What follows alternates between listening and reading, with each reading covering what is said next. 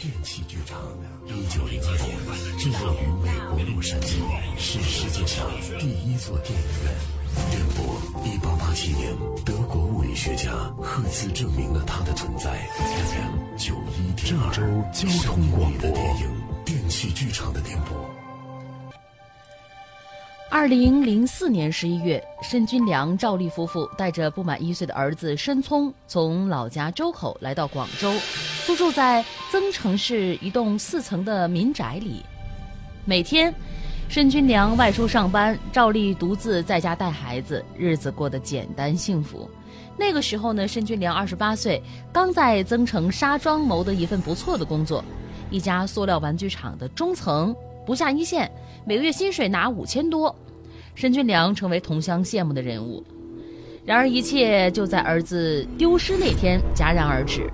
二零零五年一月四号，这天上午，申军良在工厂上班，邻居周荣平等人突然闯进了他家。嫂子，呃，我带着申聪出去玩玩吧。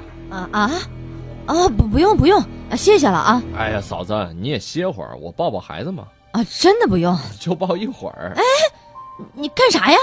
你你咋还硬抢啊？还愣着干什么？抱走啊！哎，光天化日之下，你们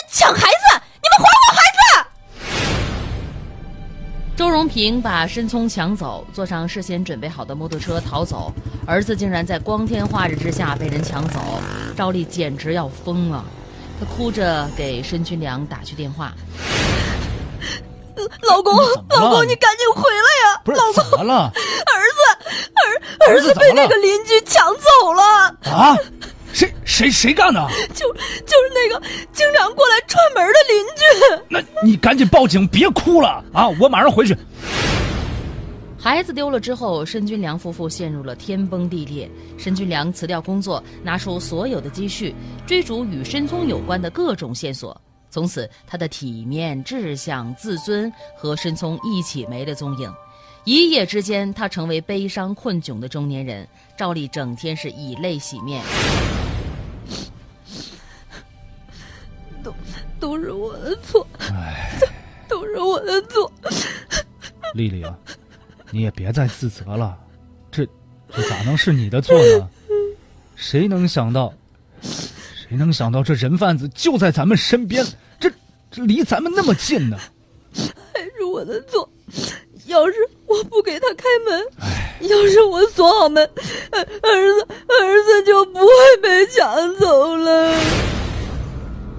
申军良寻找儿子用的是最笨的办法。有人说他儿子被拐到了珠海，他就打印几万份的寻人启事，挨个街道去发。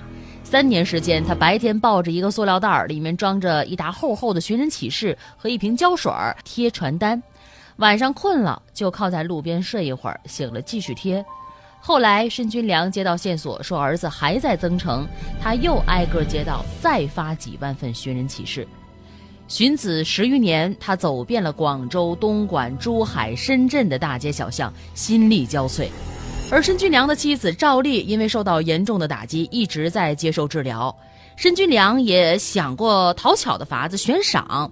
二零零八年，他在寻人启事当中将赏金喊到了十万，遗憾的是收效甚微。为了找孩子，申军良欠了不少外债。为了活下去，他会打一段零工。但是，一有新的线索就赶紧跑过去，但是往往是激动而去，受挫而归。二零一六年，通过关系，申军良得知周荣平把申聪卖到了广东省河源市紫金县。虽然线索的范围是一个县城，但是他觉得这是十几年他离孩子最近的一回了。他像看到了希望的曙光。申军良在媒体的帮助下，求助国内顶级的模拟画像专家林宇。林宇根据夫妇俩的照片以及申聪出生到一岁的照片，模拟画出了申聪十三周岁的样子。来，你看一下。哦哦，哎呦，这个画的很像我弟弟小的时候啊。这个孩子的相貌呢，会随着年龄变化。哦。嗯，因为申聪丢的时候呢，也就一岁。嗯。目前呢，我能画出的只能是这个样子了。嗯，你就印到传单上吧。哎哎，好好，谢谢谢谢。带着上万份印有儿子模拟画像的寻人启事，申军良开始疯狂的在紫金县寻找申聪。有一次，他觉得一个孩子应该就是自己的儿子，他抑制不住心头的喜悦，在那人家门前蹲了几天，偷偷的看孩子进进出出。他跟妻子说：“哎哎，你你你赶紧整理出个房间啊，然后再给这个聪聪买点书包、文具、椅子。呃，我想想，还还有像是被子呀什么的。哎，对对对，再买几件衣服啊。万一万一不是？哎呀，可什么万一不是？肯定是。我跟你说，呃长得真像啊。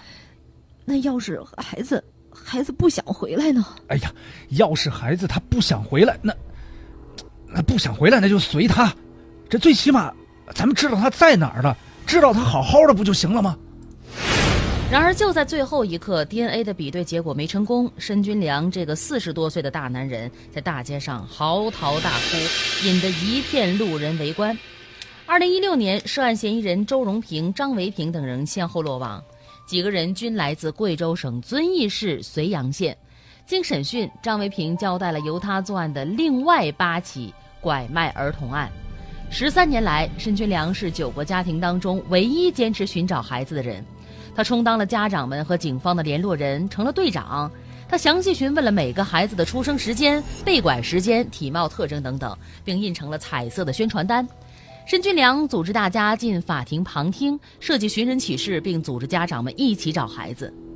根据张维平的供述，二零零三年九月到二零零五年十二月，他经常更换租房的地点，每到一个地方就开始物色目标。他喜欢寻找那些有女人、老人照管的小男孩，不怎么会说话的婴幼儿是最好的。从锁定的目标到诱拐得手，一般不会超过一个月。二零一八年十二月二十八号上午，广州市中级人民法院对被告人张维平、周荣平、杨朝平、刘正红、陈寿碧拐卖儿童一案进行了公开宣判，以拐卖儿童罪判处张维平、周荣平死刑，剥夺政治权利终身，并处没个人全部财产；判处杨朝平、刘正红无期徒刑，剥夺政治权利终身，并处没个人全部财产。判处陈寿碧有期徒刑十年，剥夺政治权利三年，并处罚人民币三千元。电器剧场的电波直播每周一到周五十三点，回听往期节目可以下载蜻蜓 FM 客户端，搜索“法则”。声音里的电影，电器剧场的电波正在播出。